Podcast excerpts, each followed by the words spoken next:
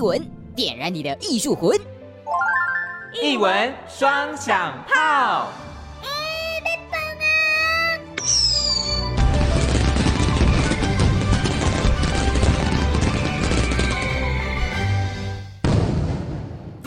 一文双响炮，醋鼻桃味龙麦造，哇起心灵，哇起阿红。好，其实呢，我们在生活当中啊，常常都会碰到科学这件事情。是，而且我们日常生活中，尤其从小朋友啦，大家都会从。嗯从做中学，没错，然后会从手边可以拿得到东西就拿来玩，不管它到底是不是玩具哦，就自己去尝试看看嘛。那当然，如果呢家长们觉得哎家里呀、啊、或者是生活当中这个元素比较少的话呢，可以来到国立台湾科学教育馆哦。这里呢其实非常丰富的内容哦。今天要跟大家介绍的是什么样的展览呢？今天呢要来跟大家介绍到的是敲敲打打工作坊。那今天呢我们邀请到我们这一。次展览的策展人林宜轩，宜轩你好，宜萱好，嗨，各位听众大家好，我是小精灵泡仔，准备好了没？好戏开锣喽！国立台湾科学教育馆常设展，敲敲打打工作坊，策展人林怡萱，科教馆助理研究员。那我们先请问一下怡萱，就是敲敲打打工作坊，顾名思义，好像跟手作 DIY 有关，可以跟大家介绍一下敲敲打打工作坊有什么样的特色呢？哦，这个工作坊特色实在太多了，我想顺着主持人刚刚提到的，就是我们在生活中小孩子。或者是我觉得其实老人家应该也是、嗯、会拿出生活中的东西，觉得不是玩具的，也可能是玩具，对不对？那我们这个敲敲打打工作坊呢，里面其实有一个概念，就是 use familiar material in a familiar way，、嗯、意思就是把生活中我们很熟悉的材料，用不同的方式来使用它。那所以这个展览呢，它其实是一个让你可以发挥创意哦，然后呢，透过动手尝试设计自己的机器人、开关、各种装置，然后呢，弹珠机、涂鸦机、风管飞行机，等一下我们可以慢慢介绍。那在这个做的过程中呢，你可以。从艺术的角度，从工程设计的角度、嗯、去做你的这件装置，然后同时当然中间会有挫折跟挑战的过程，嗯，但是最终呢，你就可以做出属于自己的一件作品。听起来是不会被局限的意思。没错，没有标准答案哦。哦，所以每个人做出来的都会是不一样、最独一无二的。是的，这就是这个工作坊非常特别的地方。那想问，您刚好提到说，哎，其实小朋友跟老人家也适合。那这样的一个展览是适合哪些族群的人来参加呢？哦，其实啊，我们的科教馆一直致力呢，能够作为一个全龄的科学馆。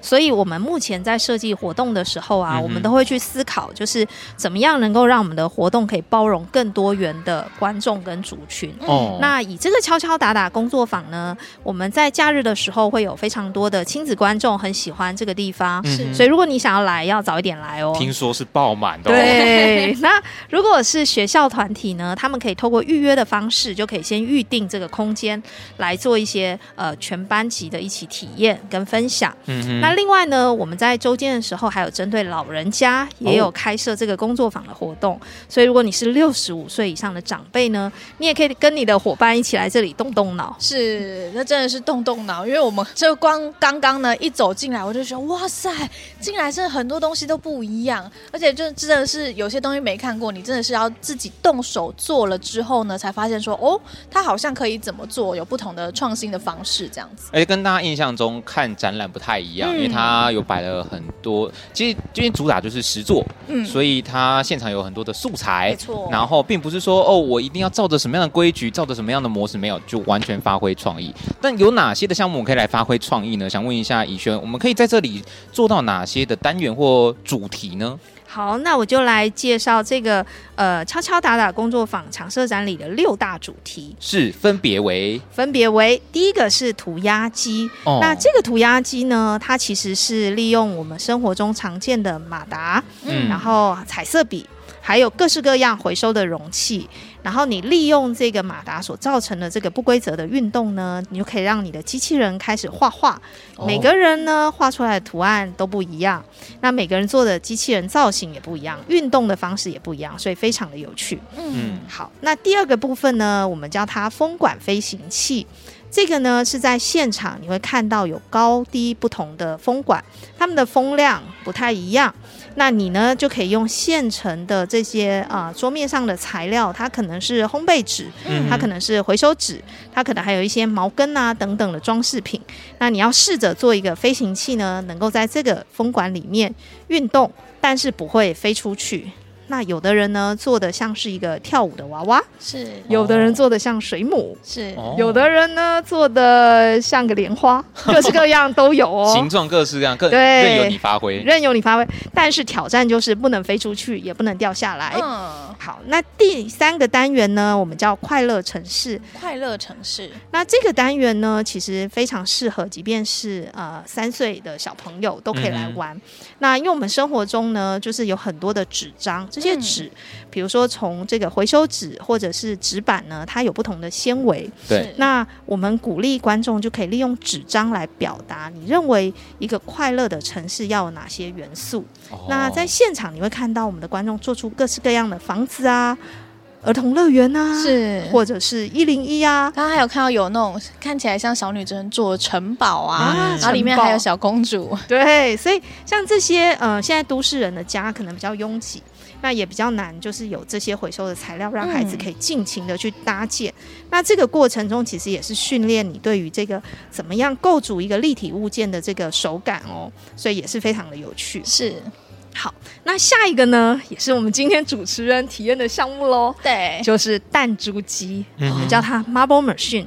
呃，大家应该有去过那个就是夜市吧？挂弹珠。对，那我们这个呢，比夜市的弹珠更厉害哦，因为我们是要在一个立体的呃直立的板子上，嗯、这个洞洞板上呢，你可以利用我们现场非常多元的材料，不管是水管啊，或者是呃平常这个极限材的。压线板啊、纸管啊，或者是汤匙啊、盘子啊，各式各样的物件。嗯，总之呢，你要设法创造自己的一个弹珠机，让你的弹珠能够从板子上的上方滚下来，也要有个开始，有一个结束。中间你可以试着创造出各式各样的机构。好，哦，所以非常的有挑战性，很好玩。待会就由我们主持人来挑战看看。看起来好像就是。嗯，难度应该还 OK 吧？看起来，看起来，等一下就知道了。我们现在就先记住阿红讲的这一句话。看起来嘛，是。那好，这个是弹珠机嘛？对。那下一个呢？现在已经介绍到第五个哈，第五个是光影游戏。嗯，呃，Light Play 这个装置很特别的地方呢，是它非常的有艺术感。几乎每个人做这个光影游戏盒子，都会觉得自己变成艺术家喽。嗯，因为它其实是利用一个纸箱，然后我们会提供你不同光源的颜色，还有各式各样的道具，嗯、然后你可以利用现场这些反射直射，呃，或者是呃无法。穿透的可以制造影子的道具呢，嗯、去做出一个呃混合各色光源的一个小舞台，所以非常的有趣。那每个人做的主题也会不一样，你可以为自己的这个光影游戏盒子来命名，像一幅自己创作出来的画一样，就一个一个自己的灯箱。对，哦，颜色很漂亮，刚刚有展示过，没错。好，那最后一个呢，就是叫连锁反应。我不知道大家有没有看过那种日本节目，嗯、然后或者是国外的节目，上面有达人啊，然后他们就会排出很厉害的骨牌啊，有那个看起来超疗愈。对，那我们这里呢，就是你可以利用各式各样的道具，做出自己的这种骨牌效应的概念。哦、然后，所以这个连锁反应呢，就是会有一个 in 一个 out，所以你就是开始之后呢。一系列的机关就会被你启动，是。那同时，这个连锁反应它也是一个呃大家的集体创作哦，因为我们现场十五张桌子，那每一个桌子都要设法把自己的机关启动下一张桌子的机关哦，所以是一个大型的团体活动，对，嗯、非常的好玩，很有挑战性。是，嗯、那想要问一下，因为刚才我们讲了，在这个这一个区域里面，其实就有六大主题了。那在平常，刚刚也有说到，哎、欸，平常可能假日的时候啊，人是很多的。那哪一个区块是大家最最喜欢、最热门的呢？其实我们呃在访问很多的观众之后，发现啊，几乎每个人哦喜欢的内容都不太一样。嗯，不过我发现呢，就是连锁反应应该是集大成，因为其实大家会发现，就是当你开始呃试着创作，然后思考。挑战的时候，你会发现越有挑战性的内容呢，其实会让你觉得印象深刻。哦、那所以连锁反应可以说是大家都会非常非常喜欢而且印象深刻的单元。嗯、那其他的单元当然就是它有不同的面向跟难度，然后喜欢的人也都不一样。嗯，那想要问一下，就是如果是以小朋友的观点来说，哪一项会是小朋友比较喜欢、待的最久的？哦，我觉得其实小朋友都很喜欢哎、欸。哦，只要实作类的，他们都爱。对对对，其实都是。那我觉得是家长，你也许可以从比较简单的，比如说风管飞行器啊、快乐城市这些开始，带着你的孩子来挑战。是。那如果他年纪比较大一点，就是他的小肌肉都比较发达的时候，你就可以让他开始做像弹珠机、嗯哼、光影游戏这些比较复杂的项目。嗯哼，是。所以刚刚讲的六大主题，那今天我们。对吧？阿红跟心灵就是来挑战这个弹珠机，因为现场有好几个那个洞洞板，哦、然后在这个区域呢，也有许多的生活中的材料，像常见的一些竹筷子啊，或是锅铲啊，甚至水管呐、啊，对，然后还有一些粘合的，像这个纸胶带跟橡皮筋诸如此类的。然后这个是冷气的铜管哦，OK，其实其实蛮多的啦，琳琅满目。我们等一下就因为像。吃 buffet，我们就是边走边逛，看要挑哪些材料，然后再来发想一下。因为刚策展人有讲到，是这个每个人都有一些自己的创意。没错，我们今天就来做一个属于艺文双响炮自己节目的风格。没错，虽然说这个风格到底是什么，我也不知道，但我们就边拭目以待。没错，做中学，我们就拭目以待。Let's go。小精灵泡仔又来了，接下来呢就由泡仔呀、啊、来专业转播一下，看看心灵跟阿红到底能不能做出专属于一文双响炮风格的弹珠机呢？哦，他们呢现在正在讨论要用什么样的材料，让我们一起来听听看吧。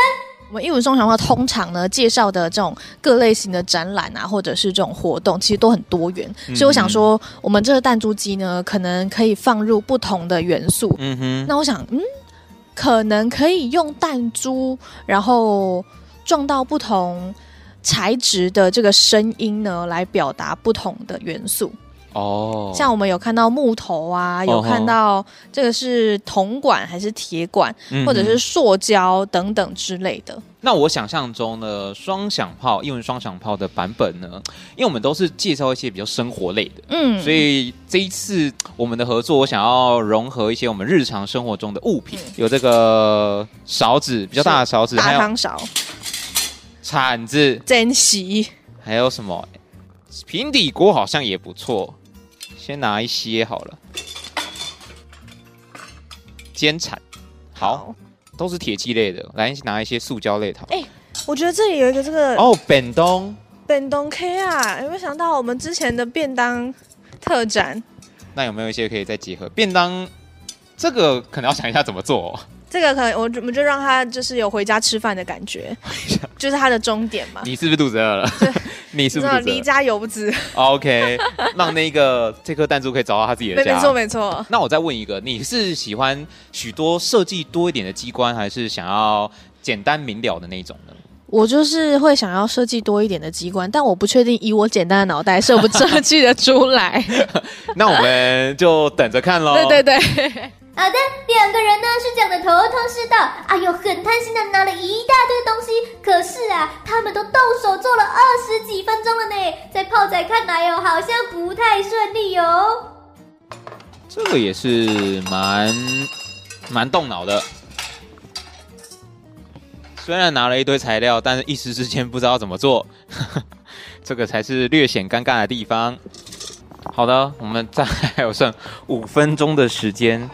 赞哦！我目前进度就是做了这个十字路口，那就是开头先做了左右两边的人生岔路，那掉下来之后就会同一个管道啊，只是说看它掉到哪个方向，往左或往右。没错。那接下来中间还是有一段的落差，距离我们最后的本东阿爸还有点落差。那我目前是已经做好了，可以承接我们便当。那承接便当过程呢，需要一些我们的日常生活会用到的锅铲啊、漏斗啊。嗯但感觉还可以再加一些元素，我们得要加紧时间了。对，没错，因为毕竟我们的时间真的不多了啊！我的天哪，时间都不多了，进度看起来严重落后啊！而且心灵看起来似乎遇到挫折了呢。你刚遇到什么挫折了？就是我一直没有办法把它固定住，然后橡皮筋已经断了三根了。那要不要试试看尼龙绳啊？尼龙绳会不会好一点？嗯，踹踹看，我等下试试看。我来这个敲敲打工作坊就是不断的尝试，没错，从失败中学习经验，没有对错。看来啊是要大修改喽。而怡轩这时候出现啦，看不下去的怡轩提点了心里一个小方向。好，刚才呢，策展人就推荐了我一个另外一个可以做出非常多声音的轨道，一样也是可以达到你想要走的人生十字路口。对对对，大家有没有玩过弹珠台？就是那种夜市那种弹珠台。对，它有很多的钉子，然后呢，它下面分了三条路，所以我们现在待会我们预计会抓一大把。没错。然后我们设计很多的路，但最终都会回归到我们想要呈现的变动，好不好？希望如此，好吧？好，你可以先做个实验试试看。对。又经过二十分钟的努力，都快要闭馆了。这两个人哦，终于把弹珠台做出来了。好，我刚刚已经联络我们的策展人了，可以请他下来帮我们评鉴一下双响炮的工程到底做得如何？看起来，诶。虽然美观程度我不敢说啦，实用性我觉得我们已经蛮用心的了。实用性吗？就是机关每个都有走到，没有那种虚晃的机关，就那种摆设性的机关没有，我们每个都会让它撞到。锅铲，我的锅铲，你那个就没办法。你在干嘛啦？你以为贴个胶带就有用是不是？对啊。而且贴在一个很没有用的地方，无谓的抵抗。我跟大家说明一下现在什么情况哦，现在就是因为不知道能怎么办了。然后又不敢再做新的东西了，所以我们就只能在现有的地方上再补强一下，那尽量用胶带把它粘的稳固一点。我实在还是，我原本想说要要再异动一下，我实在是也不敢太大异动，因为你知道我们时间不多了，再大的异动它可能会有更大的问题出现。好的，坎坎坷坷的做出来后是一回事，弹珠呢能不能顺利的从起点到终点，这才是重点。来听听这个声音，启动仪式开始了。Ready go！哎呦哎呦，这人吼魔幻一个想炸哦！卖个关子，猜猜看到底心灵跟阿红的弹珠台有没有成功呢？下段揭晓。喝个水，动一动，休息一下喽。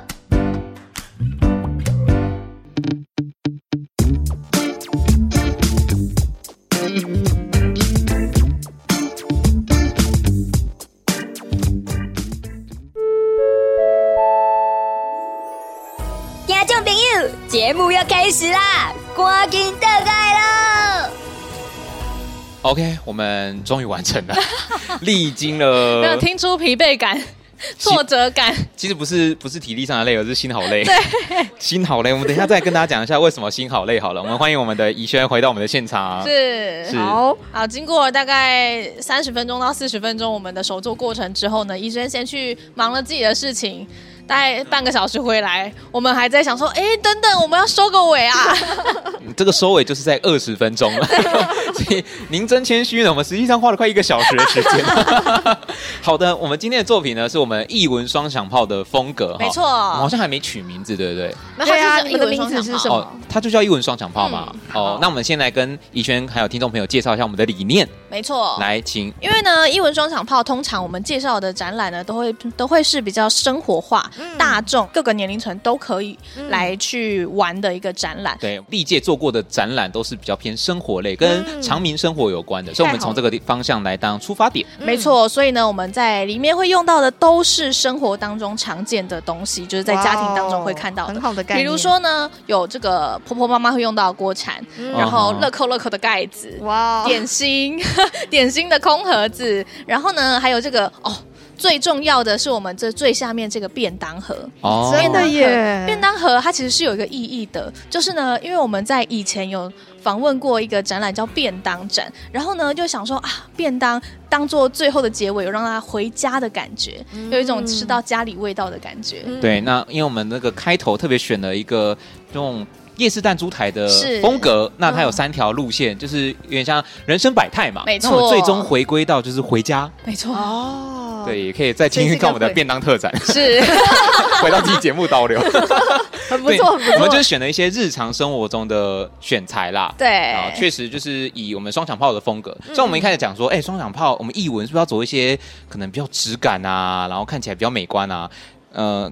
得老实跟大家讲，我们最后坐下来就是已经不管美丑了，我们求实用，求他能他只要能从头滚到终点，我就求他能够终点就好了，不求美观了。没错。好的，那接下来就是我们请怡萱帮我们，你第一眼看到我们的作品的时候的想法是什么，或者你有没有什么疑问呢？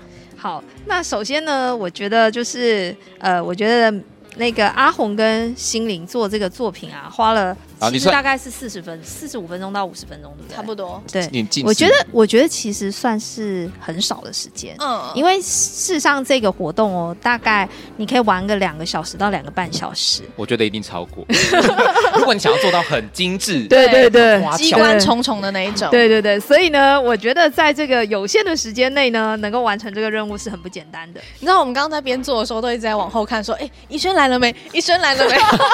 很像老师在考试。老师老爷没？再读一下，再读一下。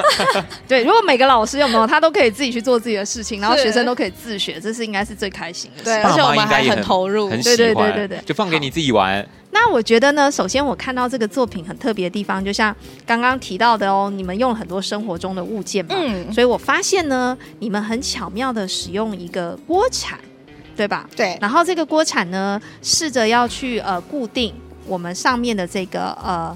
竹片做成的这个呃沟槽，对，所以你们利用两个比较窄的竹片，然后透过这个锅铲去做一个固定，所以形成一个稍微大一点的漏斗，对吧？嗯、然后这个斜坡是不是就可以巧妙接住你们不同的？呃，弹珠，对，我猜想是这样。啊，怡轩很会讲哎，其实一开始根本就没那个。一开始一开始其实没有这个竹片，一开始我就想说，哇，很天马行空，我要让它很炫炮，就从这个呃锅铲上锅铲上面的这个沟槽这样滑下来，就发现说，嗯，它到这里的时候，它就会飞出去了。一开始只有只有锅铲，锅铲，一开始真的只有锅铲。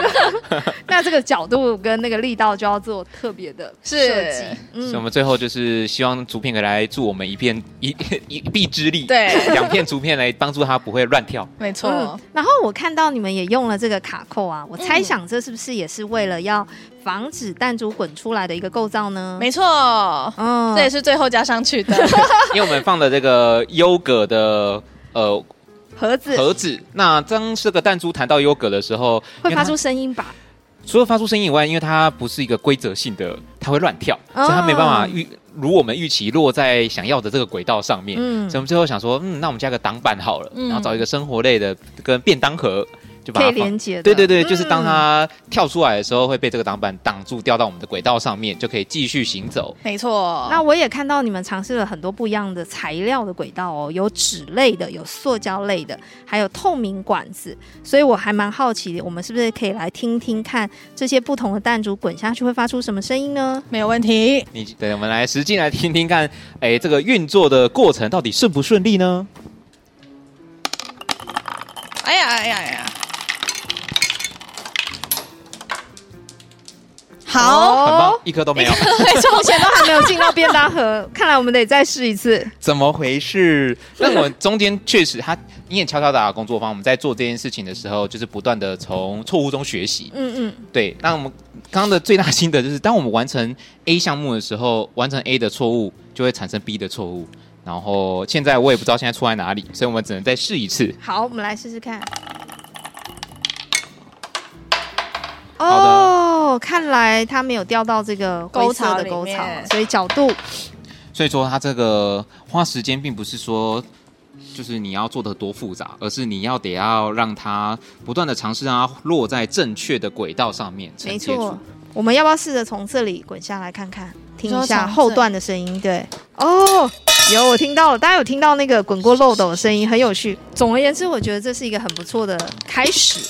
那我们之后呢？也许可以试试看，如果有更长的时间，也许这个轨道可以更长，让它滚下来更慢。也许经历的历程更复杂。那种假日的时候，你就看到我们站了一整面，然后就这一整个下午都在做这个。它是有时段的分别哦，你可能两个小时哦，不能那么久，不能那么久。那我想分享一下，你觉得在制作上你最大的心得是什么？或你有没有遇到什么样的困难点？我遇到困难太多了。好，请说，请说。因为你会觉得说每，每每一次球丢下去的时候，你就会满心期待。然后呢，就发现哎，它弹出去的时候，你会很有一种挫折感。一开始觉得还好，像哎，那我再稍微微调一下就好啦，等一下再试试看。然后等到第五次、第十次球一直弹出去的时候，你就会觉得哦，那个挫折感真的蛮大的。嗯，嗯，但你又不甘心，你又想要再把它调整到最好。所以我们其实已经完成了我们今天这个。弹珠机的设计属于我们自己艺文双响炮的风格，没错。那我们想要来问一下怡萱，就是说可以先帮我们评点一下我们整体的设计跟理念，您觉得如何呢？我觉得呢，非常有艺文双响炮的风格哦。哦，怎么说呢？比如说你们刚刚没有贿赂哦，我们对，没有贿赂，我们没有 先事先 say 好。你们刚刚有提到，就是其实你们在选材料的时候是有一个故事性嘛，嗯，所以你们挑选的都是跟生活有关的材料。再来，我觉得很棒的地方是开头有锅铲，结尾有便当盒，所以它有一个上下的呼应哦。哦，那其实我觉得刚刚呢，在观察，呃，你们在尝试的过程中，有一个反复提到的概念是说，哦，中间真的很挫折。嗯，那我觉得其实，呃，我们这个活动啊，就是可以感受得到，就是呃。你们从这个挫折中还是想要完成任务，哦、那我觉得这也是一个我们很希望，就是这个活动不但好玩，而且有意义的地方。嗯，因为很多的时候啊，就是大部分呃，我们是感觉是把事情做完，嗯哼，不一定是有经历那些挫折。嗯，那在学习的过程中，有时候我们比较重视的是效率，是对，像刚刚得在。三十对时间内完成事情，那但是其实像这样子的一个活动呢，我们鼓励你是反复可以回来的。嗯、那在这个沉浸跟不用有时间压力的过程中，你每一次都可以挑战更困难的一个机构的设计。那我觉得这个是一个很好的一个创意思考的训练。嗯嗯，所以像刚刚刚刚有讲到，就是可以不断的回来，你可以做不同的尝试啊，等等之类的。那你有遇过在民众上面是有不断的回来的吗？哦，有哦。其实我还蛮常遇到一些呃。朋友就是他们告诉我说，哎，他的孩子就是说玩过一次这个这个敲敲打打工作坊以后，就说，哎，他下次还是要来这里，屌雷了，好玩啊，对，好玩才想要再来啊，对，毕竟这里真的是，我觉得真的有太多的，像我们光在这里就花了一个多小时了，光一组哦，而且还有六个单元呢，对，天哪，我要来个六天，然后我们还要来就好几次不同的修正啊，嗯、不同的方式，哇。而且其实你因为是一个合作的活动，所以有时候你跟不同的人一起玩的时候，会激发出不同的火花。对，嗯、那想问，刚刚讲到这个弹珠机嘛，然后很多人都会回到这个地方，有没有一些民众给予这个敲敲打打工作坊一些回馈呢？或是你有自己听到，哎，觉得哦，原来大家的想法是这个样子。呃，我觉得就是在我们之前做的一些呃问卷里面嘛，那你就会发现说，其实有时候当我们要呃，尝试做一个比较开放式的一个学习体验，然后只有一个 sample 跟呃引导员的状态下，嗯、其实有时候大家可能一开始会觉得脑筋空白，对，然后不知道要怎么开始，要怎么开始，然后或者是说会怀疑说，嗯，我做得出来吗？嗯，嗯，这是其中一种人。那另外一种呢，是觉得。这看起来蛮简单的，一开始嘛？对，一开始嘛？我错了嘛？那其实这两种人呢，他们在体验完以后，都会有翻转他们想法的回馈。是，那比如说做不出来的人，他可能发现说，哎，其实你就是边做边想，嗯，你就会渐渐完成你脑中的那个图像。所以他是在一个很模糊的状态之下，可是你透过实际的去呃尝试的过程，你就越来越有想法。那这个其实也是很多的创意，它在形成的过程，并不是一开始那么清楚的。那另外一种就是觉得很简单的人喽，哦、他可能就会发现哦，其实这里面有超级多的细节。对，然后还有他可能会透过就是观察别人的创作，会发现，哎，别人有好多 idea 是他之前没有想到的。嗯嗯。不会偷偷说，刚刚心里也是一直去偷看旁边的范例啦。对啊，我就在想说，奇怪，这到底要怎么固定？我还想看看一下哦，橡皮筋哎。对，对那这个其实就是我们在说的观察嘛。嗯，所以其实太阳底下没有新鲜事。对，那不管是科学或艺术，其实我们都会去观观摩，那跟观察，那这些观察其实就会变成你的养分。嗯，那所以这个过程中，其实它是一个非常自然的行为，不用有人教你，你就会去做了。对。嗯那我要问的是，请问怡轩，你自己最喜欢哪一个单元呢？就是这个六个大主题，要你自己选一个的话，哇，这个真的有点难耶。一定要选一个，这一题也是往往这策展人都被我们杀个，哎呀，呃，对啊，每个都想要，因为这每一个都是我自己测出来的，都是我的宝贝。你一定要选一个，或你也会跟大家推荐这个的原因是什么？我觉得，嗯，如果一定要选一个的话呢？我其实还是鼓励大家一定要去试试看连锁反应。嗯，为什么呢？因为它可以跟大家合作嘛，还是因为它的复杂度大概是我们这个六个单元里面最最高的哦。那同时呢，就是这个连锁反应装置里面，呃，除了刚刚我们提到弹珠机，我们可以想象它其实是一个平面的连锁装置，对不对？嗯。那我们刚刚有提到的光影游戏里面，你大概会发现说，哦，原来我可以怎么去使用电跟回路。去做一个控制，嗯，那在连锁反应里面呢，你就可以利用这些电的概念呢，又去做你设计你的机关，嗯，所以对我来说，连锁反应是可以把你在这几个工作坊里面使用到的一些技巧跟概念都可以放进去的一个哦。集大成的装置，综合知识，对，然后而且呢，因为呃连锁反应的话，你还要把自己的机关启动别人的机关，所以这个过程其实是一个非常欢乐的一个分享的过程。就彼此要不管是合作啊、讨论也好啊，就是不是你要观察自己的机关，还要观察别人的机关。对，嗯，哦，观察力跟学习，我觉得这都很重要。还要好好的沟通。有，我觉得我们刚刚有好好的沟通了。我们刚刚是有沟通吗？我们刚刚一一度沉默。不是因为 是太专注了吗？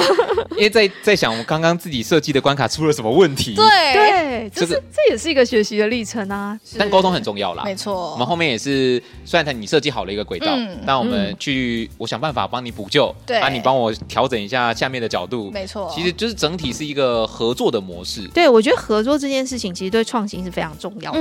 嗯。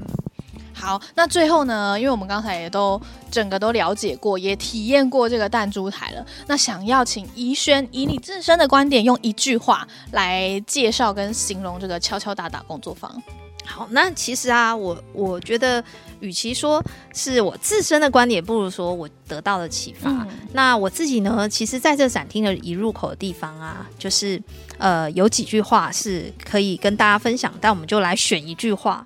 是我自己很喜欢的。那这句话呢，其实是 MIT 的一个数学家，然后他也是一个就是为孩子设计呃城市的一个呃呃数学家。那他叫 Seymour Papert，他有一句话哦，他说：“老师的角色是营造创新的环境，而非传授既有的知识。”那这个是我觉得我们这个展览的一个宗旨。嗯，也就是说，事实上在这个展区里面，你可能不会像。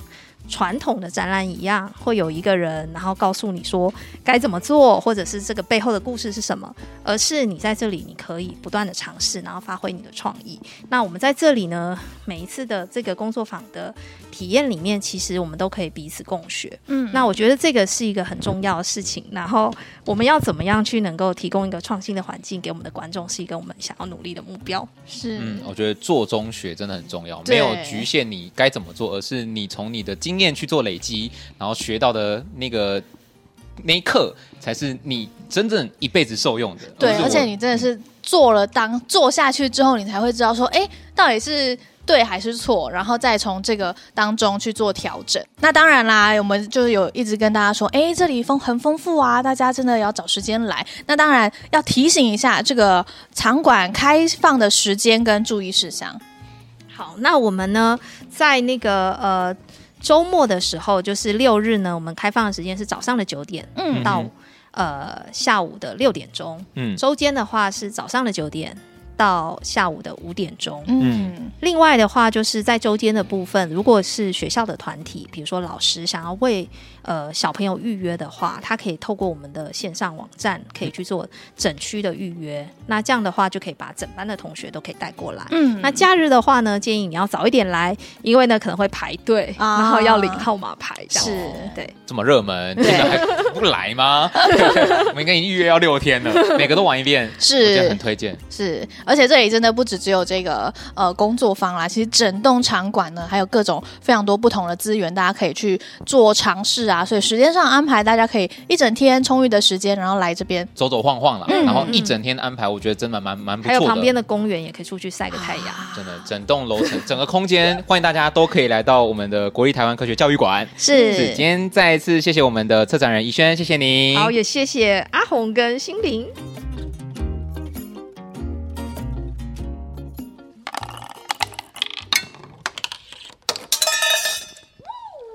哇，哎，其实蛮不错的，对，再一个，